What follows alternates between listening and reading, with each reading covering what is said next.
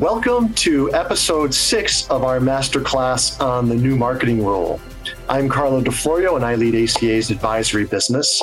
I'm delighted to moderate this final episode, which is focused on implementation of the new marketing rule with a very talented and experienced panel, which includes Craig Watanabe, Julia Reyes, and Chas Spiros. Let me ask each of you to briefly introduce yourselves. Craig? Ladies first. Sure. Hi, everybody. My name is Julia Reyes. I'm a partner at ACA, and I work specifically in our performance services group. I look forward to talking to everybody today. Hi, and I'm Craig Watanabe from DFPG Investments. Uh, it's a pleasure to be invited to, prevent, to present with this uh, all star team on the Marketing Rule Masterclass. And I'm Chas Spiros, and I'm a principal consultant in the US Reg division of ACA, and similarly look forward to providing some expertise there. So, great. Let's get started and take a moment to set the context for this final episode. In our prior five episodes, we heard from the regulators on key policy objectives of the rule, FAQs, and how they are going to examine for the new rule. We've also heard from other panels on tricky legal aspects of the rule and the impact of the rule on private funds. We then had two deep dive uh, panels, episodes, into the newest areas with the biggest changes in the rule. Uh, that's performance, and then testimonials, endorsements, and third party ratings. So, in this final episode, we build upon these lessons with a focus on key compliance considerations for successfully implementing the rule. So, with that, let's dive in. And, Craig, let me start with you. Implementing the marketing rule is a big project. Do you have any suggestions on where to begin? I do. And I think when tackling big projects, uh, it can be very helpful if you can break it down into distinct phases uh, that are maybe a little bit more manageable. So, with regard to the task at hand, the marketing rule, I would break it down into four phases. One, drafting your policies and procedures. Two, creating or modifying your marketing review workflows. Three, setting a date for implementation and training. And then fourth, performing testing and monitoring. Great. Julia, do you have uh, suggestions on how to approach this exercise? I do. Um, I think that one of the biggest changes with the rule is around some of the prescriptive requirements around performance. Um, and so I think that we, we're gonna we talk a lot about that in detail in episode four, but I think the compliance team really needs to assess the changes um, and identify what is going to be required from other businesses within their units within their firm. And so maybe that's operations, accounting, or performance. But depending on the extent of those changes, it might take them a while to go back and do some calculations that they historically never did. Um, and so I would suggest starting with performance when thinking about what needs to get implemented. Great. And you and Chas work closely on a number of projects around this new rule implementation. Chas, any suggestions on your end?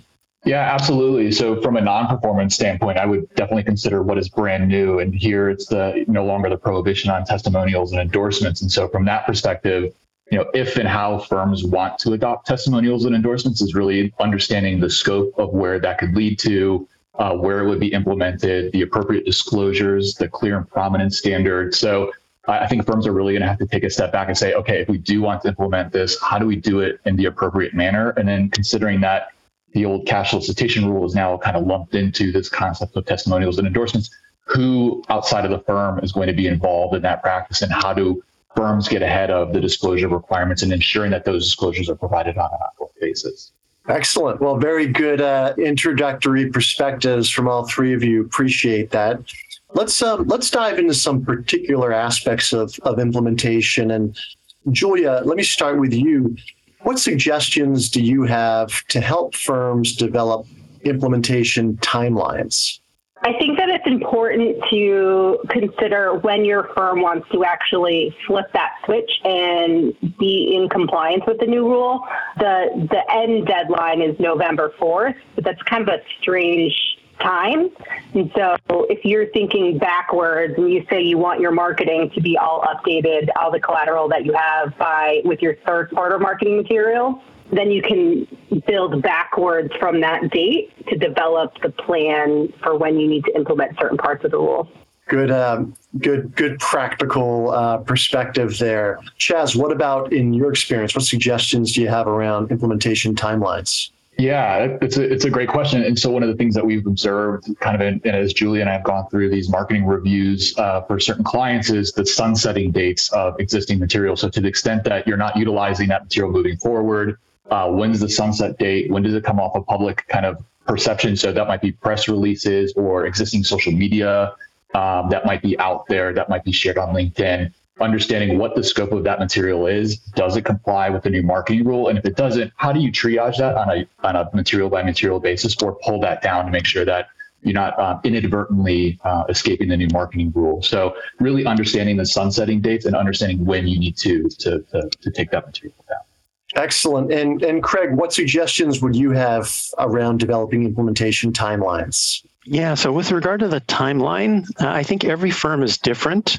Some firms are going to have a much much easier time. Others are going to, you know, really have a lot of work to do. And I think the key, I can kind of sum, uh, summarize my thoughts in one word, and that is assessment you know i think that each firm needs to do an assessment based upon you know how this uh, rule will impact them and based upon their assessment, then try to coordinate. And it might be helpful to go back to the four steps that I outlined previously, and uh, you know design a timeline uh, that makes sense for the firm. That's great. That's very practical um, advice.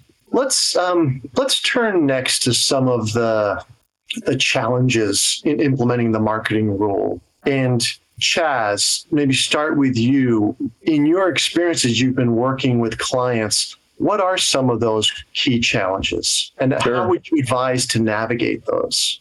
Yeah, absolutely. So one of the one of the first ones would be the books and records requirement of the new rule. So the SEC has been really clear that to the extent that there is a communication that's going to beyond one person, it, you know, it's going to be captured as an advertisement. So firms are really going to have to get their arms around how do they control the, the broader picture of where the distribution of materials is going. Do they have the appropriate policies and procedures in place to have those types of controls? And that really kind of also focuses on testimonials. And so if you have a promoter out there in the field that is unaffiliated how are you controlling the distribution of that material? Do you have memorialization of those communications? Do advisors uh, control the narrative with the disclosure that they provide to promoters, or are they doing some sort of sanity check on a periodic basis that the promoter is doing, um, you know, their own disclosure. And so firms will have to get around that. From a practical perspective, one of the things that I've seen on our marketing reviews is really substantiation. You'd be surprised how many firms will say we are the best at doing X, Y, and Z. And then when Julie and I are on a review, we say, well, you know, if the SEC were, were here on an exam, could you produce that in, in, a, in, a, in a relatively quick manner? And most of the answers are no. Um, that could be a rating and award that they're citing. That could be um, just where they're getting some sort of impetus for why they are the best at what they do. So I'm really seeing a lot of firms taking a step back and saying, okay, how do I get the substantiation? But then, two, how do we save that substantiation down within proximity to the documentation itself so that if ever asked in the future, we could provide that uh, in quick order rather than being set on our heels and trying to scramble to find that substantiation?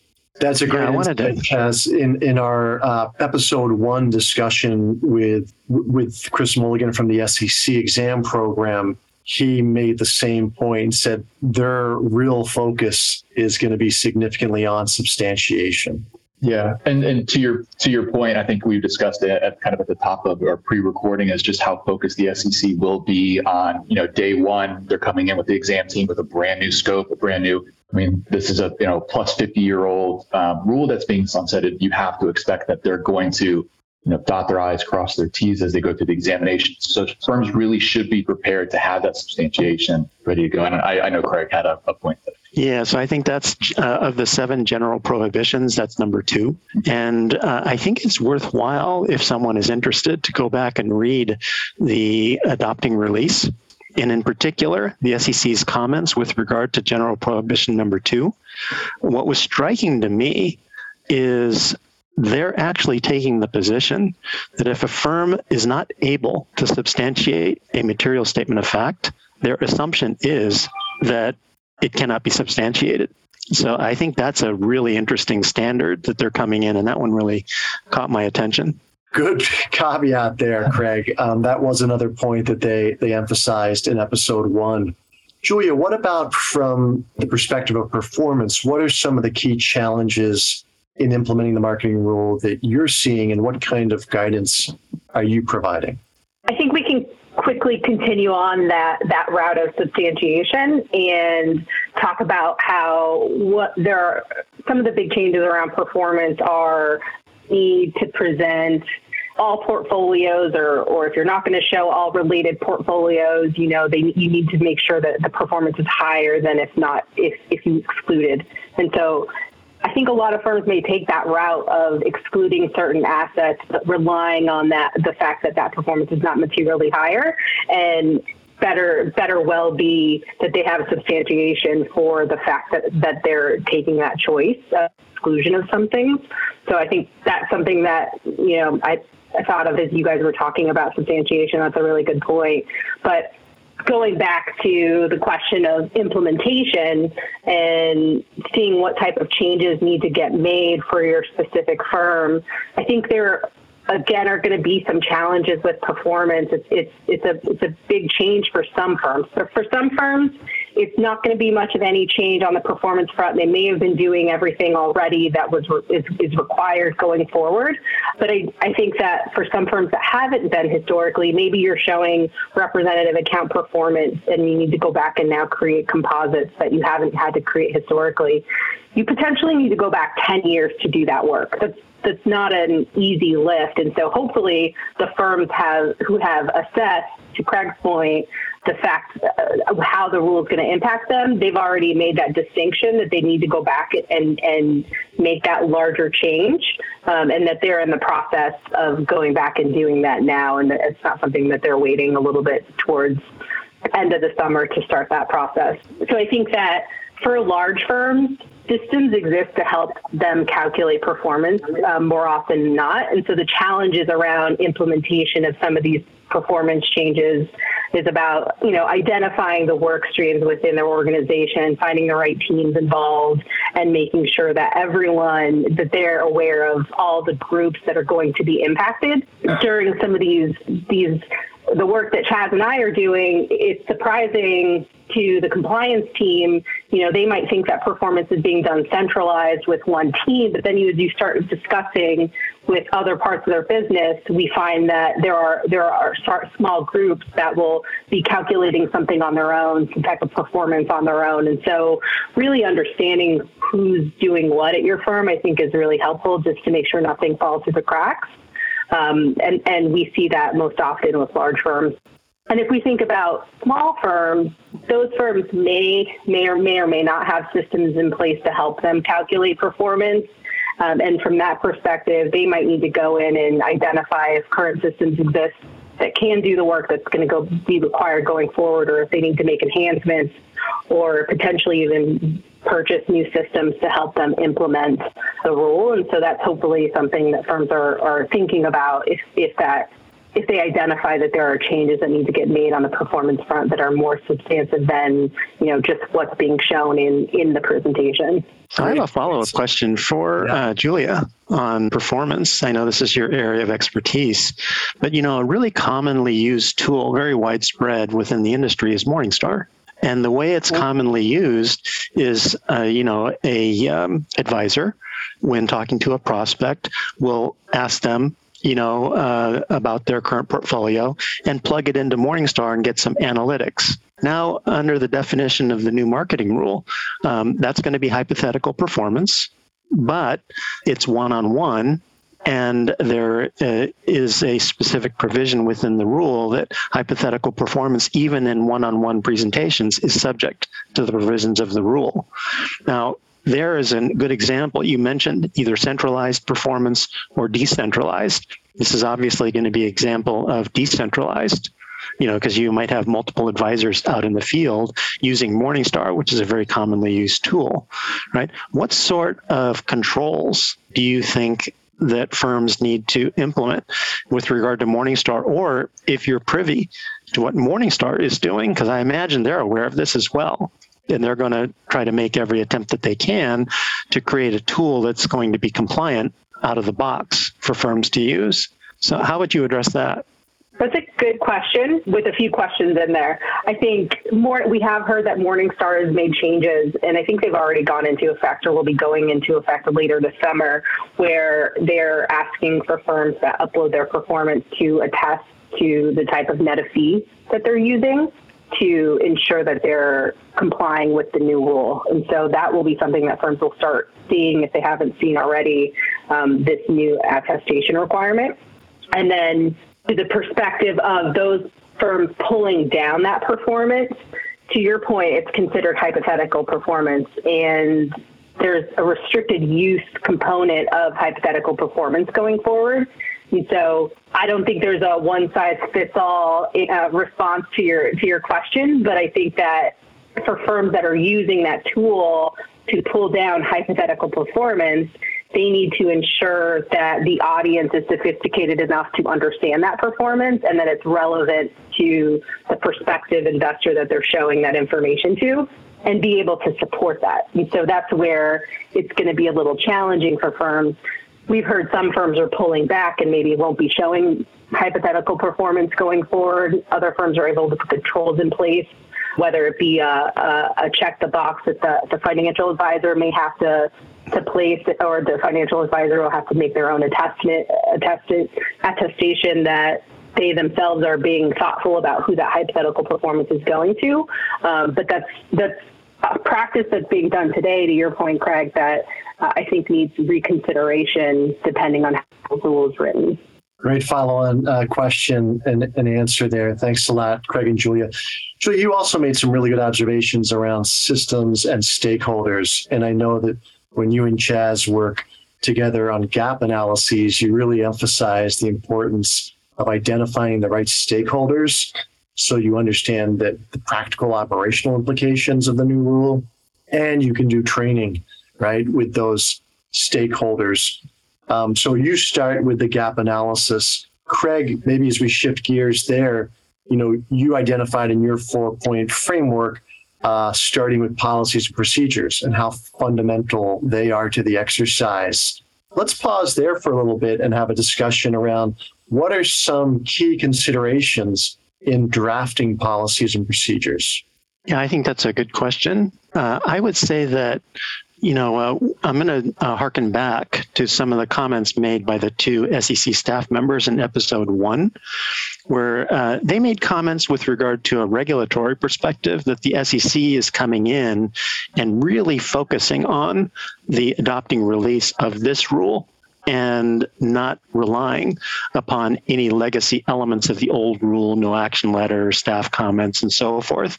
So they're really trying to compartmentalize old versus new and on the other hand, you know, when drafting policies and procedures, I think that from our perspective as compliance officers, that continuity is advantageous whenever possible.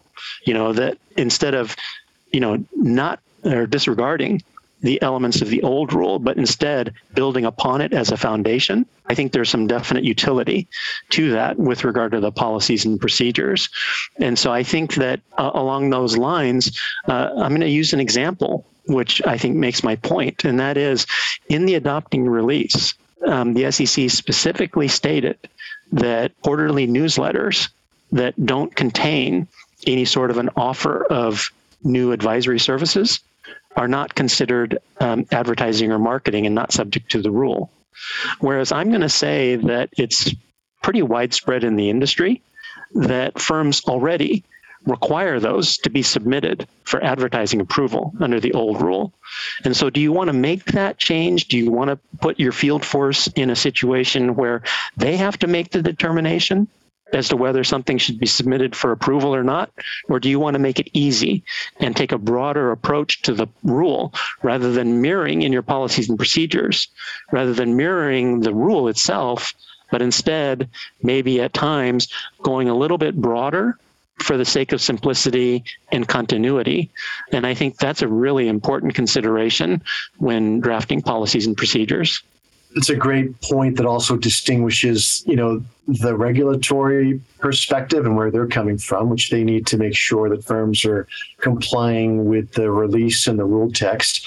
But then the real day-to-day challenges of a firm and a compliance team and a business team.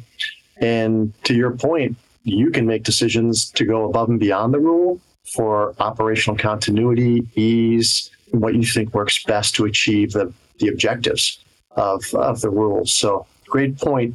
Chas, what about from your perspective? You've also been in house, you're on the sure. consulting side. What are some of the compliance, practical, operational uh, approaches you would take to policies yeah. and procedures? Yeah, well, one, not not adopting a blanket or template policies and procedures to to comply with the new marketing rule because it is so specific. And I'll and I'll kind of go back to something that Craig mentioned about a quarterly letter. Um, and I was actually doing a review this week for a client, and I said, "Oh, you know, this quarterly letter or this investor letter that you presented may not be captured." Like, but they said, "But we we may send this as a broader package of documentation to a prospect to illustrate some of the things that we provide." Which at that point in time, if you think about in its totality from a facts and circumstances basis, that letter now going to a prospect could be deemed as an advertisement. So, to Craig's point, do you really want to shift to an outright prohibition on just quarterly letters, even though the SEC says that in the adopting release? One of the things that I really learned, and I've been trying to communicate to compliance officers as we go through these reviews, is that this is a this is a real opportunity for compliance teams to gain parity with internal business groups that may not have existed in the past. And so, oftentimes when we go into reviews, IR or business development, and when I say IR, investor relations or business development, might have a totally different perspective on the existing advertising and cash solicitation rules, what they might do.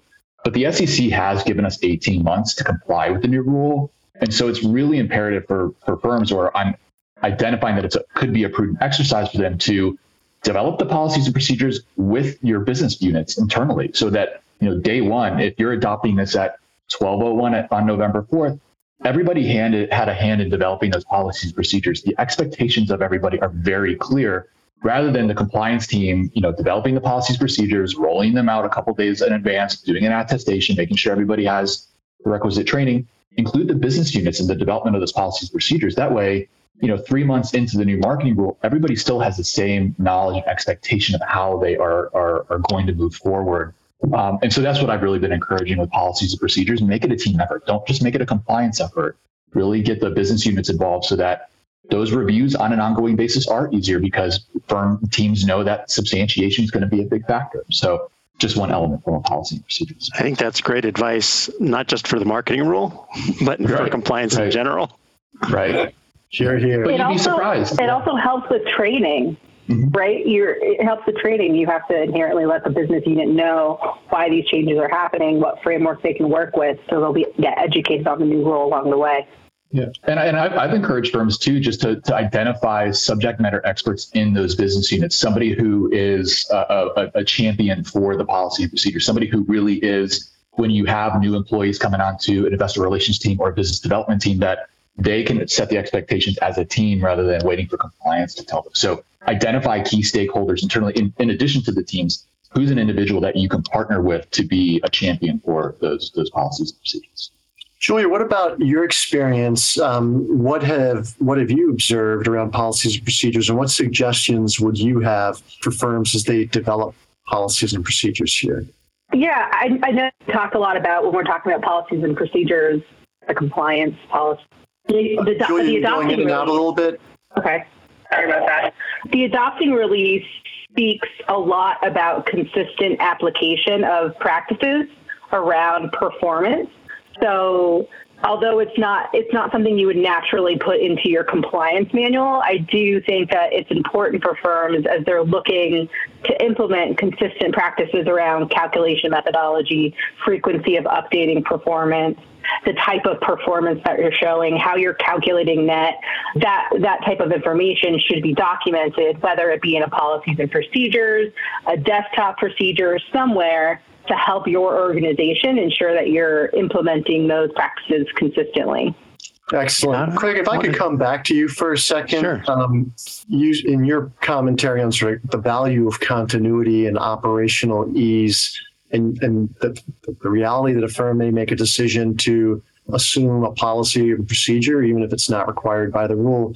In our preparatory discussions, you shared a really good example around uh, pre review and clearance. And can you share your thoughts on, on that aspect of it? Yeah, I think that's a really good example. And the adopting release, the rule, does not require pre review. And yet, I would say that for the majority of firms, they do require pre review under the old rule. And, and I totally understand why the SEC didn't go there. It's because the new marketing rule includes private fund advisors.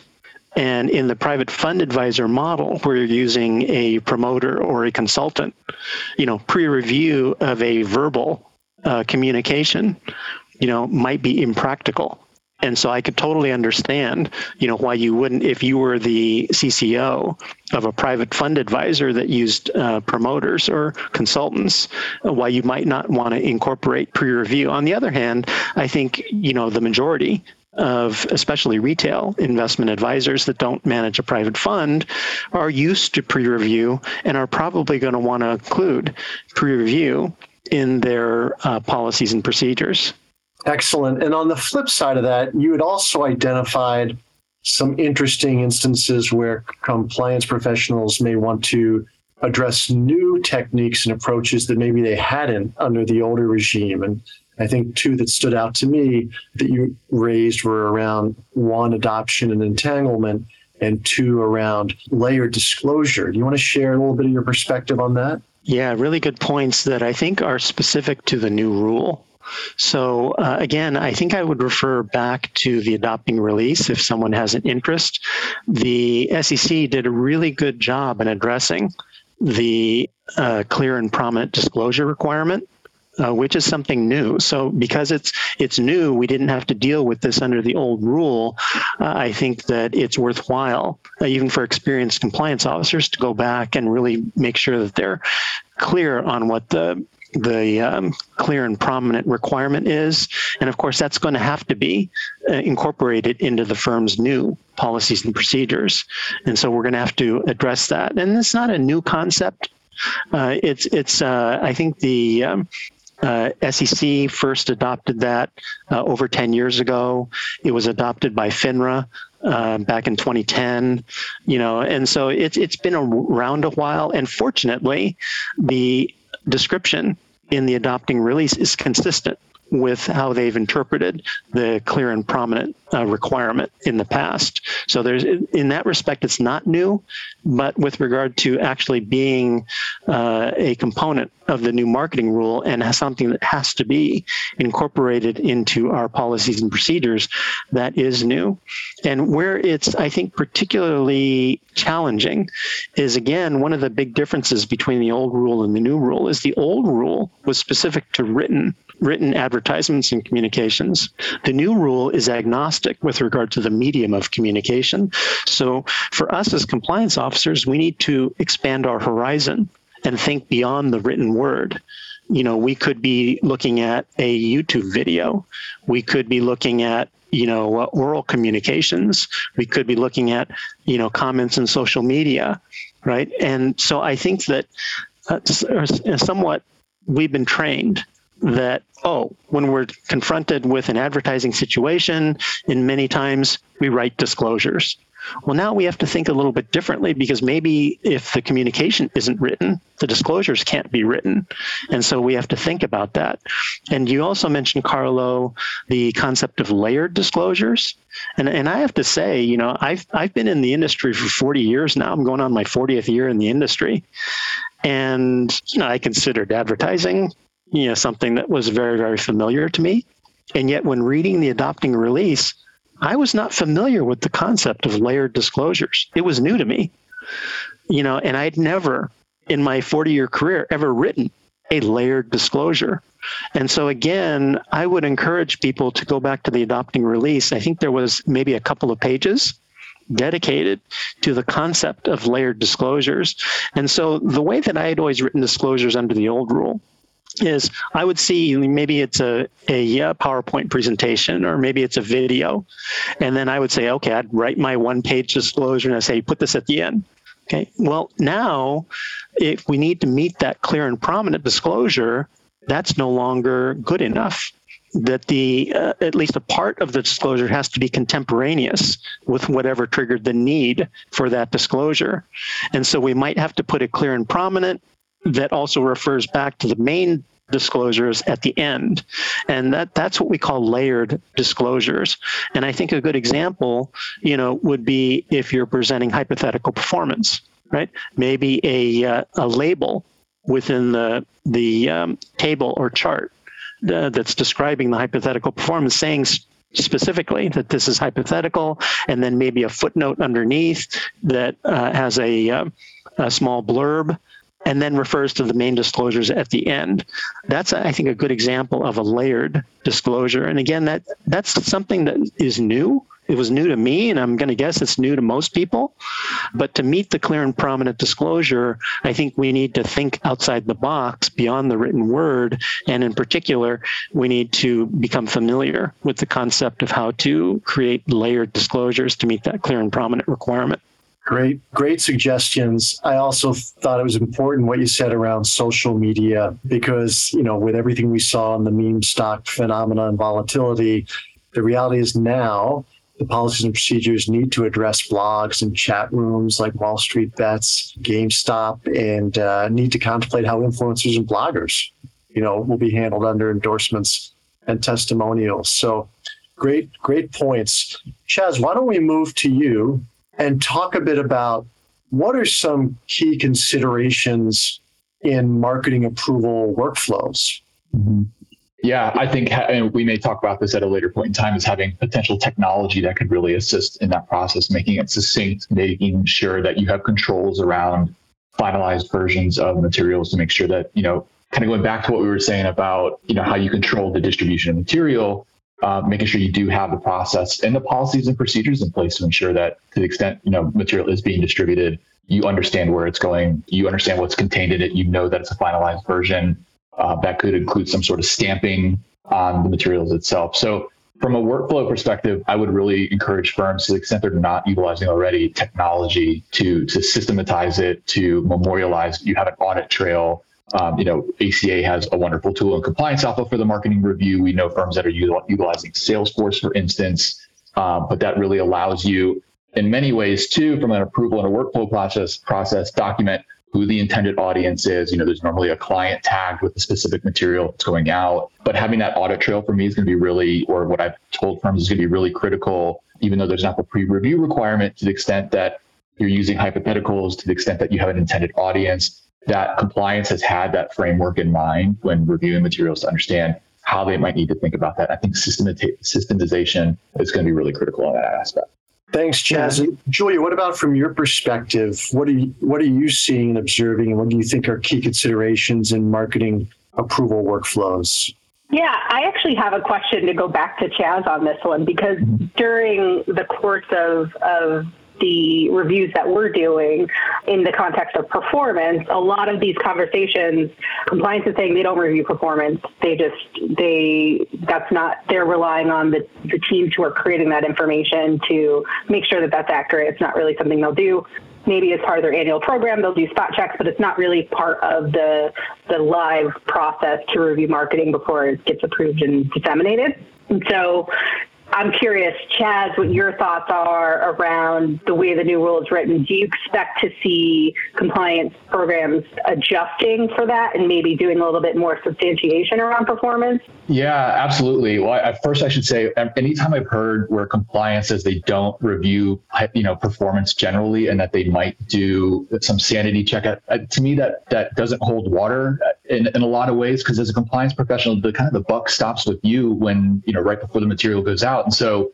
if you had any reasonable belief to know that you know information was not correct or that it was stale, that's on compliance in a lot of ways because they should be controlling kind of the, the flow of the information. I absolutely expect, partially from the, you know, we keep talking about the concept of substantiation.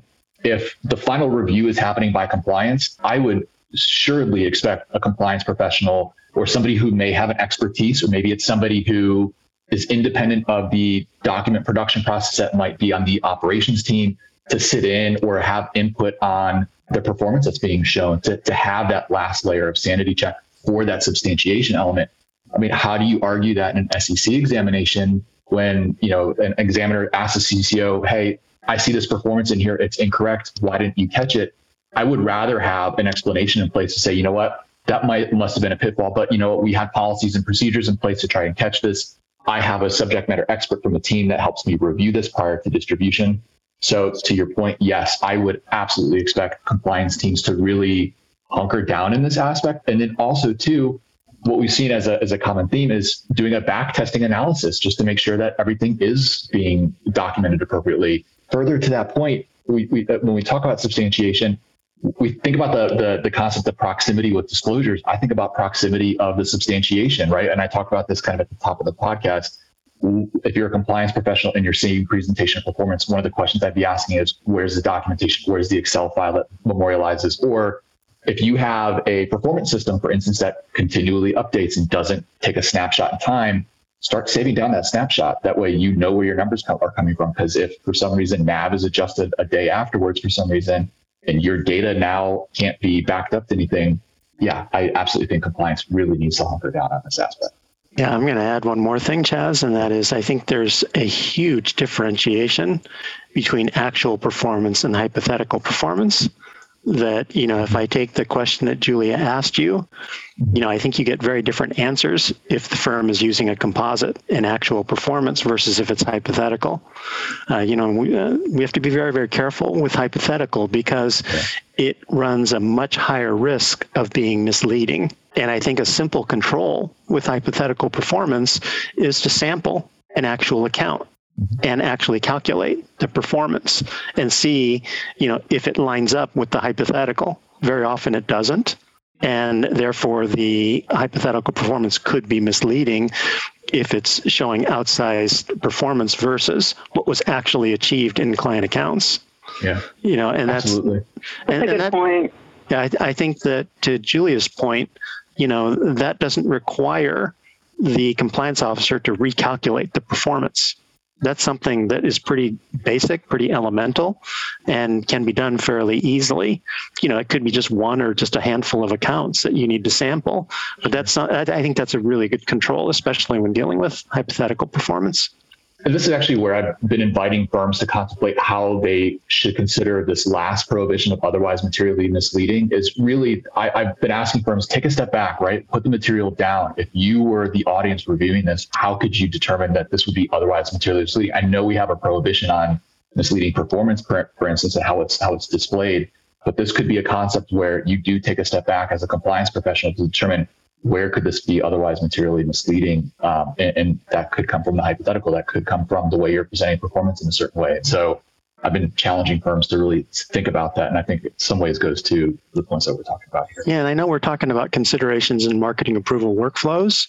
And, uh, you know, I, I I think that Chas, you made a great comment before about, uh, you know, embedding compliance in the business lines and being collaborative, you know, when developing the policies and procedures.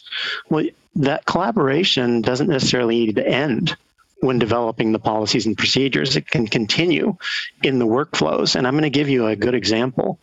Uh, I think that there's the age old uh, confrontation between compliance and the business development people, right?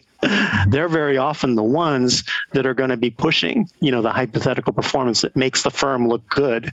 And we're pushing back saying, well, that could be misleading, right? And and I think that uh, use, you know, to your point, being collaborative at that point with the business development people so that they understand where we're coming from and why we're pushing back you know, it can go a long way to helping everyone, you know, manage this marketing approval workflow a lot more efficiently and a mo- lot more civilly um, when you just sit down and, and they appreciate where you're coming from. And Craig, to your point, it is the business development team I was just going to say, to Craig's point, it is often the business development team who's calculating and creating that hypothetical track record, and performance is usually not involved at all. And so, to the extent that those teams are different, uh, it's helpful to get the performance team involved, at least to understand, because they understand calculation methodology. They'll at least be able to tell you if what you're doing is is aligned with industry standard, so that when you're presenting that information, it looks reasonable to to the market. Yeah, great. Yes, I have a question for Julia. Since I know you're a performance specialist and you you work with a lot of different firms, what percentage of firms that you're working with um, prohibit hypothetical performance? outright prohibit. Yeah. Um, not not a not a lot right now. I think there are firms who are contemplating that as part of the new rule, given their audience.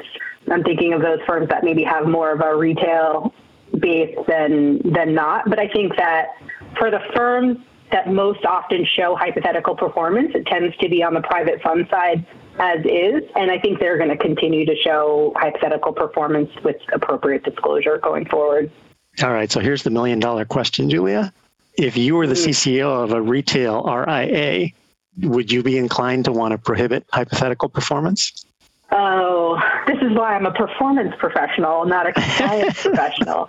Um, I think that in certain circumstances, depending on the type of hypothetical performance you're showing, it can be very helpful to the marketplace and that there's a way that you can do it so it's not misleading. And that's ultimately what you're trying to to to not do is not to mislead. And so i'm thinking about sheer you know the most common we're seeing right now in the marketplace is firms that have managed their own mutual funds and they are allocating percentages to their mutual funds and so that that combined performance is hypothetical, but the underlying mutual funds underneath that or ETFs are actual. And so it's really just that that blend that is making it hypothetical. And I think that there's enough actual performance there with appropriate disclosure that it could be reasonable to continue to show that type of information. If we're talking about back tested model performance, I'm, I'm probably going to have a different answer for you. Yeah. So I have one more question for you, Julia, because I'm enjoying your your commentary. Uh, so with you mentioned private fund advisors, and uh, I think a common struggle for private fund advisors with regard to performance is the distinction between targeted performance, which is aspirational, and projected performance. Right? Maybe if you could take a moment to address that, because I think that's a, a common struggle. And the, the SEC in the adopting release, they took a couple of pages to address that. They did. And we had a, a lively exchange last night at our firm about this exact topic. I think, to your point, it is aspirational and, and it can still be useful information. It's just a, it, and it's often used in private funds and, and in closed-end private funds, right? They're trying to show you what they, what they'll be able to do when when the fund starts to liquidate, and and I, I, think it should be allowed and, and, with appropriate disclosure. The fact that it's being um, created into an umbrella of hypothetical performance, I think, was an interesting move. I can see, I read the adopting release too, so I can see why they thought they considered the fact that it's aspirational and the fact that it, it could not happen, which is why they wanted extra protection around that type of performance. I think that that's fine.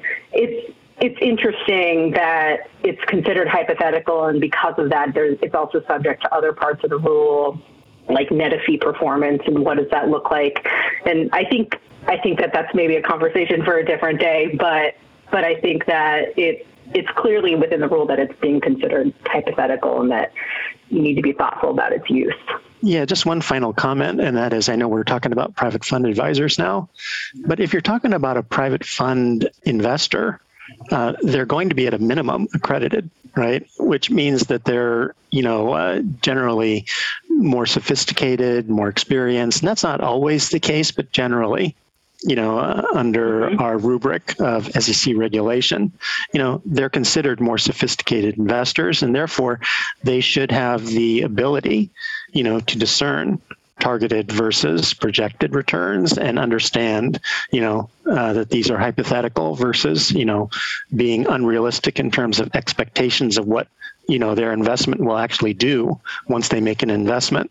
You know whereas a very unsophisticated investor sure you wouldn't have that same expectation which is i think one of the main concerns that the sec has with regard to you know uh, presenting performance that it can be misleading. Chas you were part of the spirited discussion last night. Anything you want to add to uh, Yeah, I, I, I, just to the retail point, maybe this is more of a personal perspective than a than as a professional. It's like how, the burden of proof is going to be on the firms to document, to understand and document, memorialize that the hypothetical performance was appropriate for the audience. And like, how do you do that for a retail investor? What understanding? What does the firm need to gather? Um, especially, let's say it's a, a limited uh, time before you've been introduced to that retail investor, before you're giving this presentation. I, I, it's going to be a challenge for firms. And I think that it, to kind of more to Craig's point is just how do you get there from a retail perspective? To your point, if you're a pension that you have, you know, attorneys on your side, a consultant on your side, you've got a chief investment officer, it's a different discussion. But if it's if it's more of that retail element, less than accredited, where do you how, what is enough documentation to to substantiate that um, it's the appropriate uh, presentation? And that could be very hard. Yeah, and I have one last uh, comment with regard to um, workflows.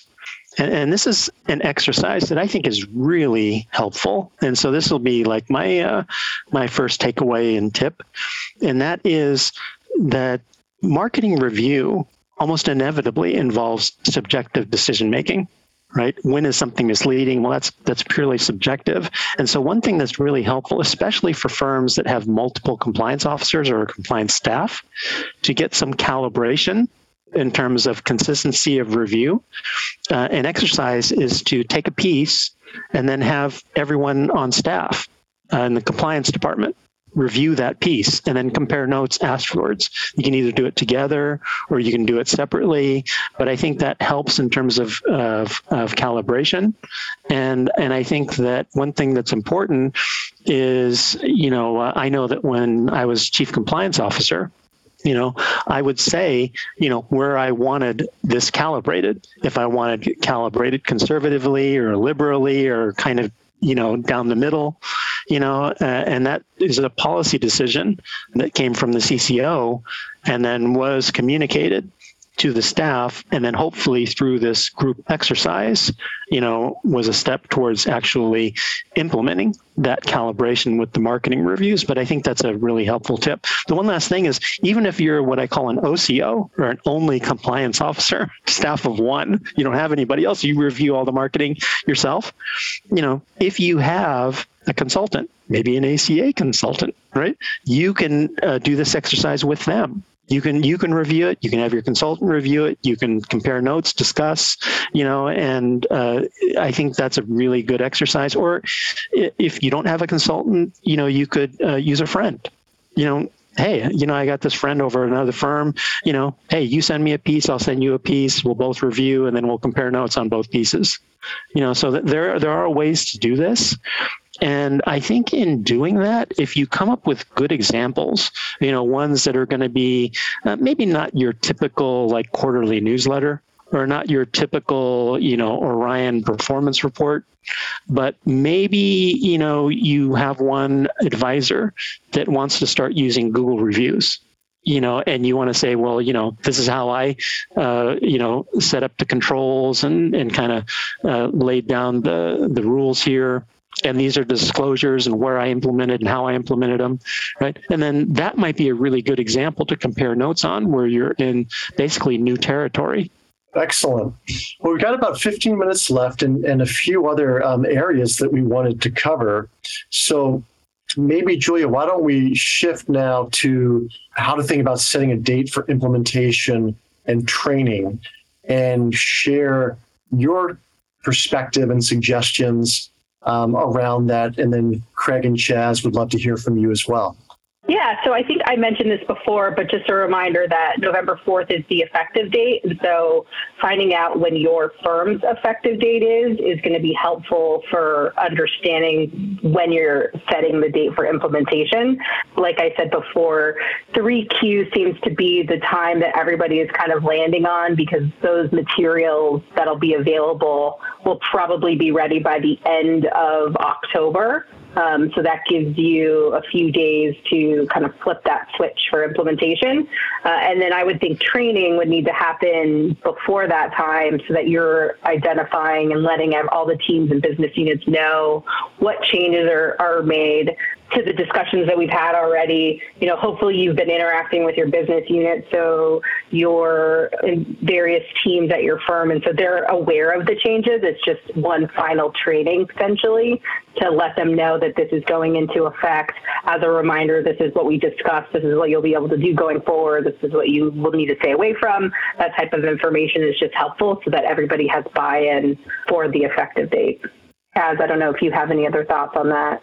Yeah, equal sentiments. And I think part of it too is if you haven't already started thinking about it now, please do, because we, we are running into a lot of firms who, we, Julia and I walk into a gap analysis and it's kind of laissez faire. And then once we start having these discussions and we start reporting findings, even on just initial calls, it start, starts to turn into, oh my gosh, we don't have enough time because you have the review element, you've got the policy and procedure element, you've got the, as Julia mentioned, the training element. It's a lot of work. And so part of it, I think, too, should be, you know, I have an uh, ongoing clients that are very straightforward firms. They have two or three pieces that they reuse all the time. There's it's not a lot of diversity. It's going to be a, a little bit easier of a lift. But if you are a firm that has multiple materials that are unique in many ways, um, that's going to be a bigger challenge. So yeah, I, I mean, just to your sentiments, Julia, I, I, think my only other takeaway would be if you haven't started, do it now because it, it is a lot bigger of a lift than I think most firms anticipate.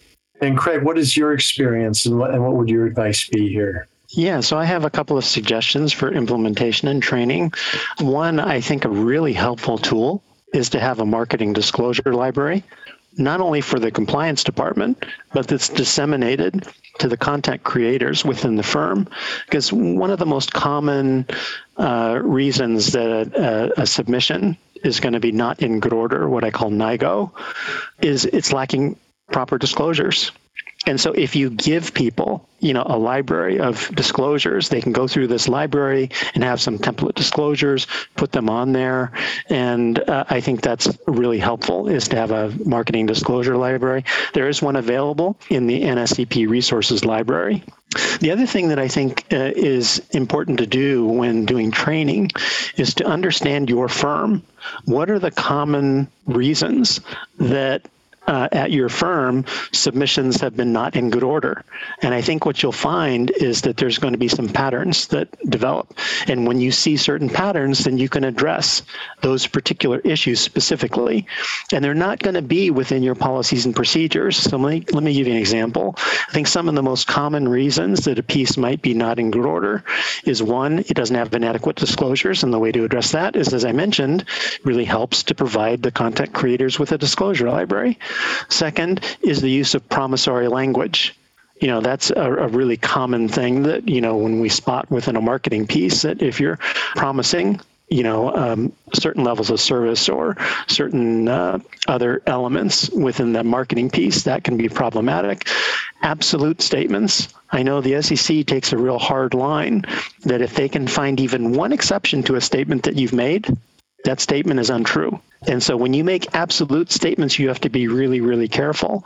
And the uh, cure for that is to use hedging language. You know, so instead of, for example, saying that we provide best in class service, that's an absolute statement. But if you say we strive to perform, provide best in class service, now it's not absolute anymore. You know, it's aspirational, you know, and, and it's not promissory, you know, and, and that's a very simple way through just adding, you know, one word like we may or we, we strive to or things like that. You can cure those absolute statements. The other one is hyperbole or marketing hype, right? Uh, I know the SEC doesn't take very well to marketing hype because it can be misleading and again using you know their yardstick of if we can find even one exception then it's not true. So marketing hype is another common reason that pieces will be rejected. And then the last one and this is going to be right up julia's alley which is um, incomplete performance information or disclosures. And I think if you understand, those are common ones within the industry.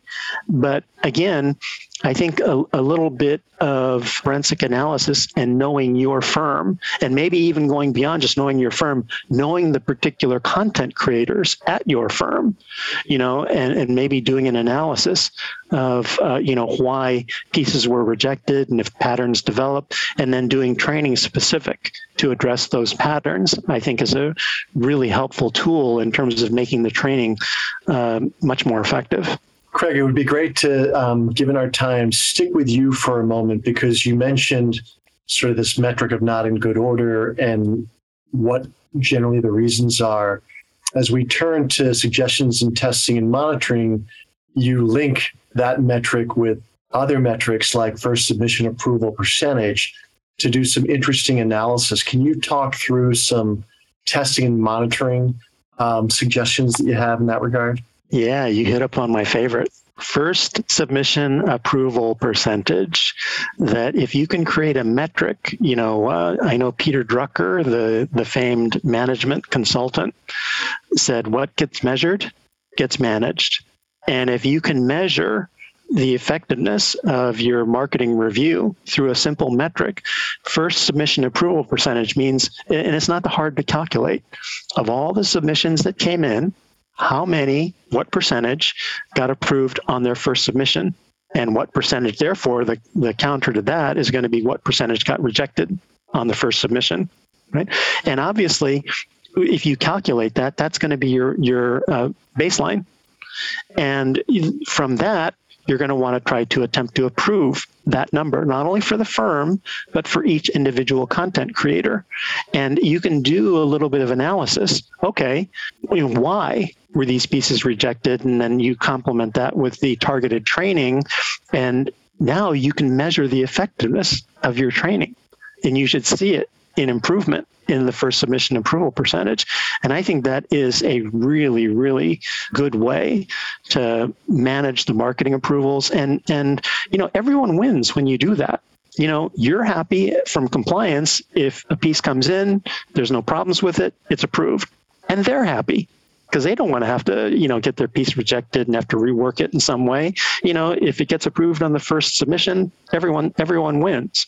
And so I think working through through to that common goal, which is number one, creating the metric, and then number two, having a way to affect that metric through targeted training, I think is a really good combination.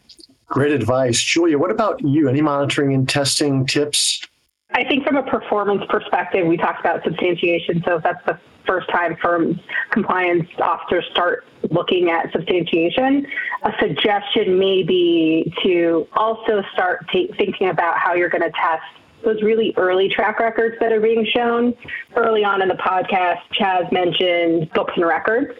And there are times that we've seen a since inception return back to 1988 um, I think it might be worth taking a look at those really long histories to see if you really still do have the substantiation for those track records that are being shown. Excellent. And Chas, any tips you want to make on monitoring and testing? Yeah, I leverage technology if you can. I know I harkened back on this earlier in the podcast, but you know whether it's a, an ACA tool or another tool with another provider, utilize technology. It's a standard setter. It sets the correct expectations across business groups there's an audit trail. It allows for substantiation. And I think it just gets people in the habit of, of utilizing you know, best practices. And even to one of the things I you know forgot to mention earlier is just RFP language. A lot of firms are going to have to reckon with RFP language. And can you utilize software for you know um, buy-in across the organization for standard language that's going to be used if that's something you if, if RFPs are something you're responsible to. So and just look back testing it allows compliance to do targeted um, analysis you know to craig's point about doing metrics that can be logged there so technology where you can if in it yeah i have one last segue. important yeah, one, one last important comment before we segue, and that is with regard to monitoring and testing, I think it's important to understand the difference between strong controls and weak controls. Strong controls are ones that do not require any cooperation on the part of uh, anyone or the firm. Weak controls do require cooperation, and I would put marketing in the category of a weak control because it requires voluntary submission of materials for approval. One of the most challenging things uh, to detect is unsubmitted, unapproved marketing materials? Right? What if someone just didn't submit it and they're out there using it? Right. And so a couple of ways to address that are one, I think building that into the um, examination program you know if you're going to be going out and doing branch examinations or you know uh, if you're going to be on site for remote locations you know what do you see? You know what can you uh, ask about? What can you find? You know that's one way. And then we have a great tool and that is the internet you know using um, internet searches is a really good way to find potentially uh, unapproved advertising. And I think the most common one is going to be someone didn't get their LinkedIn profile approved, right? And that's that's that's easy. That comes right up. You know, when you do an internet search, and and taking that one step further, you can actually set up Google alerts. You know, for each of your advisors. You know, and that way anything that hits the internet you know, will get flagged and come to you in, in, a Google alert. So that's another way that you can detect, you know, potentially unapproved advertising. Excellent. Well, you guys both touched on Craig and Chas ways in which um, technology can help with monitoring and testing. And our last subject, Julia, I'll turn to you more broadly, how can technology help with implementation, execution, ongoing monitoring in your experience around advertising? Yeah, so to the extent that we're talking about performance, I would say a composite management system, an accounting system to help you calculate performance so you're not doing that in, in spreadsheets, I think would be the number one way um, to assist a firm in implementing the rule and making sure they're executing and providing performance consistently. Some components of performance may still be outside of a system, but to the extent that you can get that into a system, I think will make your lives a lot easier. And then I'll also just add to the to the technology piece around disclosures, um, we have a technology group within our firm, and they always talk to us about natural language processing and how it's re- they're really starting to use it to help automate the review of disclosures, minimize errors, and standardize the review where possible. Um, and so, to the extent that that technology is becoming more widely available and, and firms are able to use that, I think that that might be a really good way to to help on the disclosure front as well. Excellent. Chas, any closing thoughts from you on, on technology? Yeah, um, just kind of what I said before, and I know I'm going to sound like a broken record. It's just, I mean, we keep talking about substantiation. I think technology can go a long way in assisting firms with substantiation. To Craig's point, whether it's the internet with your resources that you're citing, whether it's you know saving down the appropriate material for you know collective understanding within the firm. Um, I think my biggest takeaway for for technology would be substantiation and getting everybody on the same page. Excellent. And Craig, why don't you bring us home with your closing thoughts on how to leverage technology? Yeah, I think it's important to understand the strengths and weaknesses of technology. Technology are basically uh, computers are good at two things. One, they're good at calculations and crunching numbers. Number two, they're good at organizing large amounts of data. Right? What they're not good at is making subjective decisions. Now, to Julia's point, when you mentioned natural language processing, they're getting better. You know, we're, we're moving our way up the spectrum from NLP leveraging into machine learning and even artificial intelligence, but they're not quite there yet. Right. And so I think if we understand what uh, computers are good at crunching numbers, analyzing, and managing large amounts of data. Uh, how do we apply that in the context of the marketing rule? Well, I think that uh, the best example I can put forth is um, in the old days, the way that marketing was handled is you would set up a an email box, you know, advertising at and then whatever the firm's domain is, and any submissions were emailed to that email box. And when they were submitted, they had to include a form, which was basically an advertising cover sheet. And they had to say on there, you know, who it was, what it was going to be used for, you know, and a few other things on the cover sheet. Well, those processes are becoming now automated. I know that you mentioned ACA's ComplianceAlpha, and there's a lot of other programs that are automating this process, you know, so that you don't have to have a manual cover sheet anymore, that you're collecting data through the submission process in an automated way that is organized, processed, and made more usable, much to our advantage. And so I think that's a good example of the ways that, you know, technology is improving and making our jobs easier as compliance officers and approving marketing. And then the last one I'm going to want to mention is with regard to performance. You know, can you imagine all the calculations that have to be done to calculate performance and doing that without a computer, doing it manually with a slide rule or a calculator? Get it. it's it's going to be almost impossible. So there's a, another, you know, really important use case for technology.